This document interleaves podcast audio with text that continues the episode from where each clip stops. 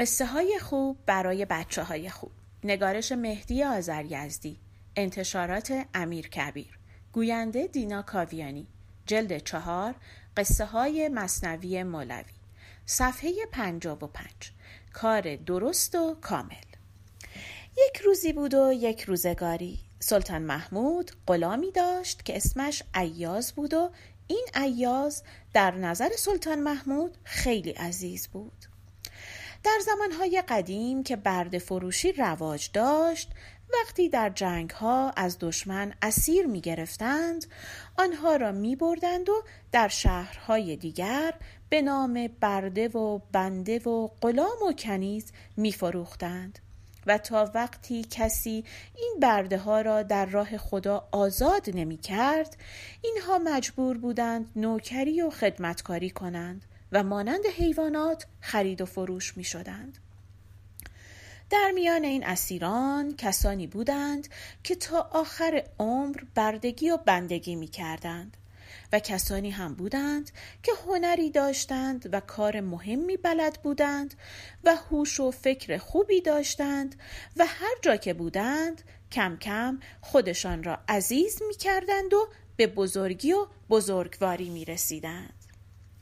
ایاز هم پسرک سیاه پوستی بود که در یکی از جنگ ها اسیر شده بود و در شهرها خرید و فروش شده بود و تصادف روزگار او را به دربار سلطان محمود رسانده بود و در دستگاه سلطان خدمت می کرد.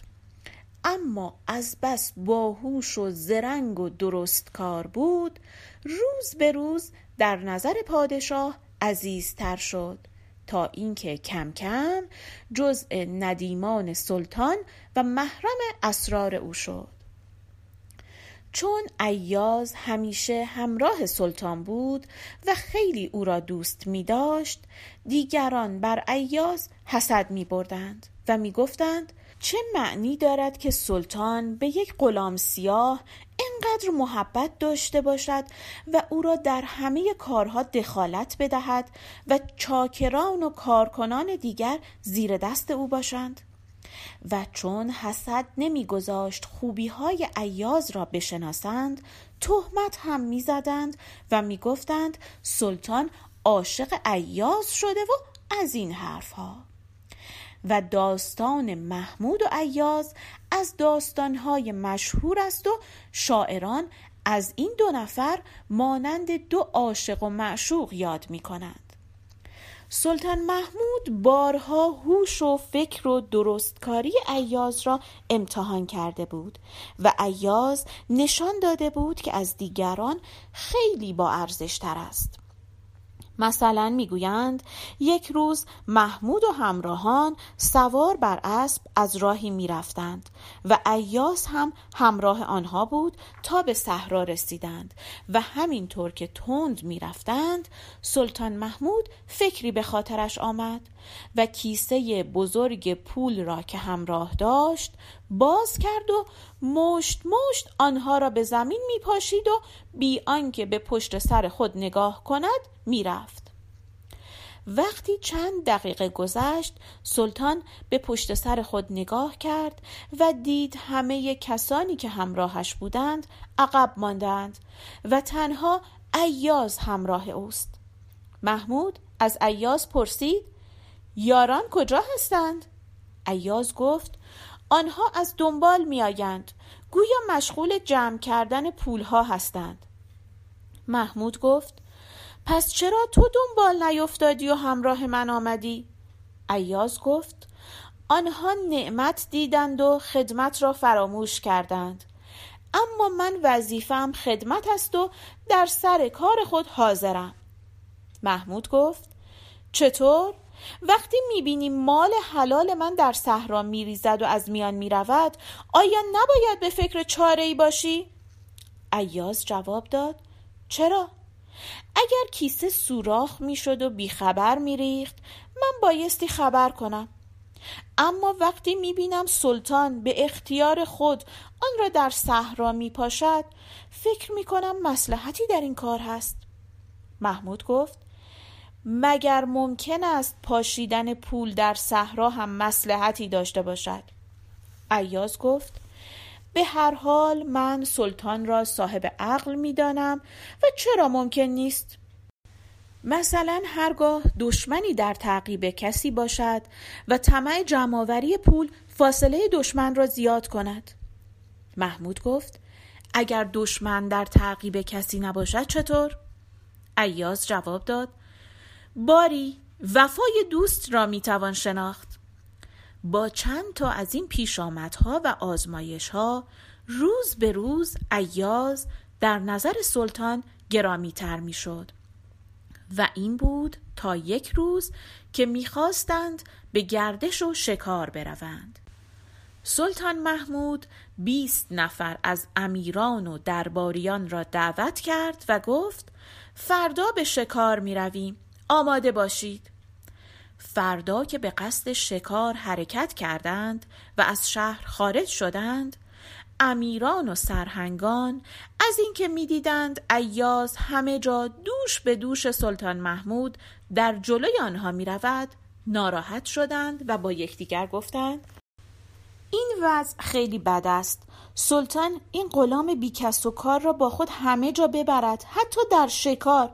در حالی که ما همه از او داناتریم و زرنگتریم و امیریم و سربازیم و در خدمتگری از او بهتریم و در جنگ از او قویتریم. و معلوم نیست فایده این غلام در شکارگاه چیست. بعد یکی را از میان خود انتخاب کردند که برود موضوع را به عرض سلطان برساند و بگوید احترامی که ایاز دارد مانند توهین به امیران است و اگر ایاز برای خدمت در خانه بهتر است در صحرا دیگران از او چابکتر و مناسبترند. این شخص اسب خود را جلو تاخت و اجازه گرفت و با سلطان همراه شد و پیغام امیران را به او گفت. امیران می‌گویند اگر ما می‌دانستیم که محبت سلطان به ایاز دلیلی دارد شاید دیگر ناراحت نمی شدیم ولی این عزت و احترام بیدلیل ما را از ارادت و علاقه که باید داشته باشیم دل سرد می کند ماییم که جنگ می کنیم ماییم که شکار می کنیم ماییم که کارهای بزرگ را به انجام می رسانیم و سلطان را از هر گزندی محافظت می کنیم و آن وقت این ایاز بر ما فخر می فروشد و هیچ دلیلی هم ندارد. سلطان محمود گفت صحیح است. حالا که چنین است آزمایشی می کنیم تا این موضوع روشن شود و اگر من اشتباه می کنم بدانم. اگر هم حق با من است گله ها از میان برود و دلیل این کار آشکار شود بعد محمود فرمان ایست داد و درختی را که یک میدان دورتر در طرف راست بود به ایاز نشان داد و به او گفت گوش کن ایاز آن درخت را می‌بینی؟ فوری برو پای آن درخت و رو به درخت بایست تا هر وقت با صدای به هم خوردن شمشیرها و نیزه ها تو را خبر کنم آن وقت شمشیرت را زیر درخت بگذار و خودت برگرد. ایاز گفت اطاعت می شود. اسبش را تاخت کرد و از سلطان و امیران دور شد و رفت زیر درخت منتظر ایستاد. در این موقع سلطان محمود امیران را دور خود جمع کرد و گفت امروز می‌خواهم به کمک هم یک مسئله را حل کنیم و اگر اشتباهی در قضاوت خود داریم حل کنیم. همه امیران گفتند فرمان با پادشاه است. سلطان گفت گوش کنید. شما همه در چشم من عزیز و گرامی هستید و همه مساوی هستید. اما برای اینکه گفت و شنید ما نظم داشته باشد باید یکی را از میان خودتان انتخاب کنید که همه به او اعتماد داشته باشید و به قضاوت او و راستگویی او ایمان داشته باشید. این کار باید زود انجام گیرد. همه گفتند فرمان با سلطان است. رأی گرفتند و یک نفر را انتخاب کردند و او همان کسی بود که پیغام امیران را به سلطان رسانده بود و از همه سالمندتر بود و همه به راستی و خیراندیشی او ایمان داشتند. سلطان به آن شخص گفت حالا تو نماینده بیست امیر هستی. بیا تا پنجاه قدم از هم فاصله بگیریم و کار خود را شروع کنیم. امیران پنجاه قدم دورتر ایستادند. بعد سلطان آهسته به آن امیر برگزیده گفت نگاه کن در آن جاده که از دور پیداست کاروانی میگذرد. من می‌خواهم بدانم آن قافله از کجا میآید. با شتاب برو و خبرش را برای من بیاور. آن امیر به تاخت رفت نزدیک قافله و موضوع را از رئیس کاروان پرسید. و با سرعتی که زودتر از آن امکان نداشت بازگشت و گفت پادشاه به سلامت باشد قافله از خراسان می آید سلطان پرسید نفهمیدی به کجا می رود؟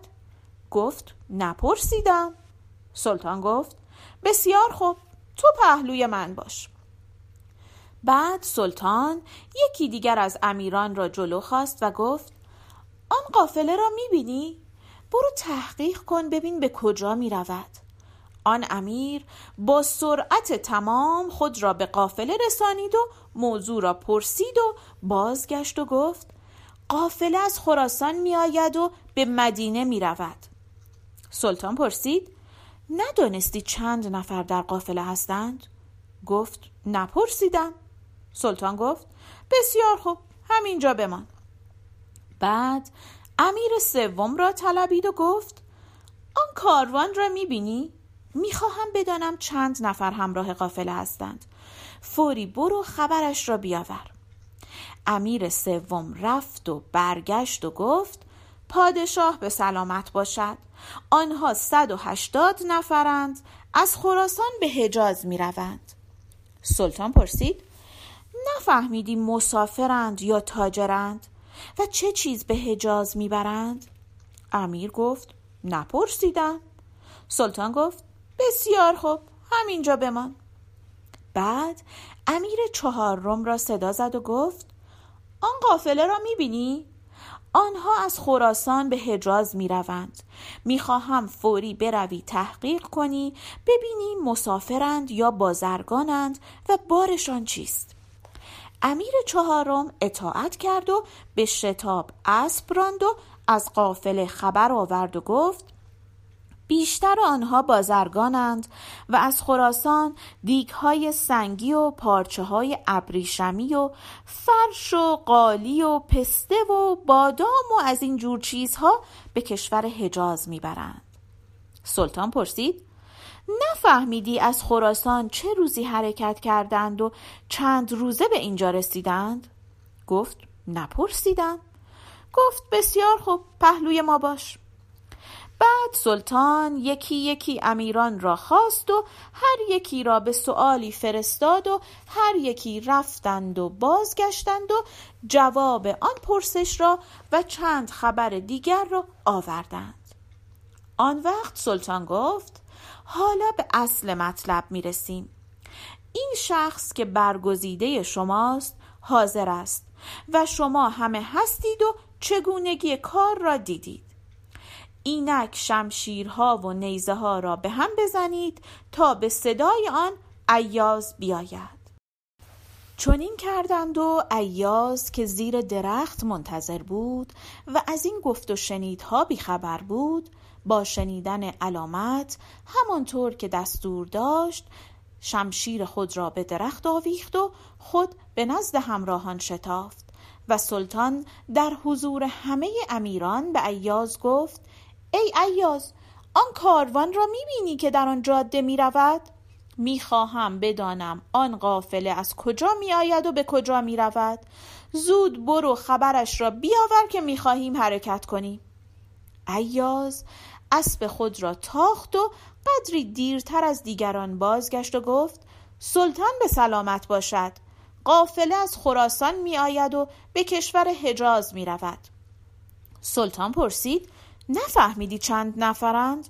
ایاز گفت پرسیدم صد و هفتاد مرد و ده زن سلطان گفت ندانستی مسافرند یا تاجرند؟ ایاز گفت پرسیدم کمی از آنها مسافرند که به حج می روند و بیشتر بازرگانند. سلطان گفت چه خوب بود که میپرسیدی در بارها چه دارند که به حجاز می‌برند. ایاز گفت پرسیدم. آنها پارچه های ابریشمی و فرش های خراسان و دیک ها و ظرف های سنگی و پسته و بادام و میوه های خشک همراه دارند. سلطان گفت نفهمیدی کاروان چه روزی حرکت کرده است؟ ایاز گفت چرا؟ آنها روز هفتم ماه رجب حرکت کردند. دو ماه است در راهند. یک هفته هم در شهر ری برای خرید و فروش ماندند. سلطان چند چیز دیگر را هم پرسید و ایاز جواب داد. آن وقت سلطان گفت بسیار خوب. شمشیرت کجاست؟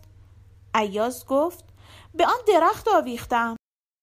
سلطان گفت برو شمشیرت را بیاور می‌خواهیم حرکت کنیم. وقتی ایاز دور شد سلطان محمود به امیران گفت باید سخنی بگویم. دلیل دوستی مرا سوال کردید و نتیجه آزمایش را دیدید. شما بیست امیر بودید و ایاز یک غلام سیاه بود. من یکی یکی شما را به یک کار فرستادم و ایاز خبر نداشت. اما جوابها و خبرهای شما ناقص و ناتمام بود. هر آنچه او تحقیق کرد شما هم می توانستید اما نکردید و همان پاسخ یک پرسش را آوردید. من نمی‌خواهم هیچ کس را سرزنش کنم. شما بسیار هنرها دارید که ایاز ندارد و بسیار کارها می توانید که او نمی تواند اما کاری را که می تواند و از دستش برمیآید درست و کامل می کند آیا توضیح دیگری لازم هست؟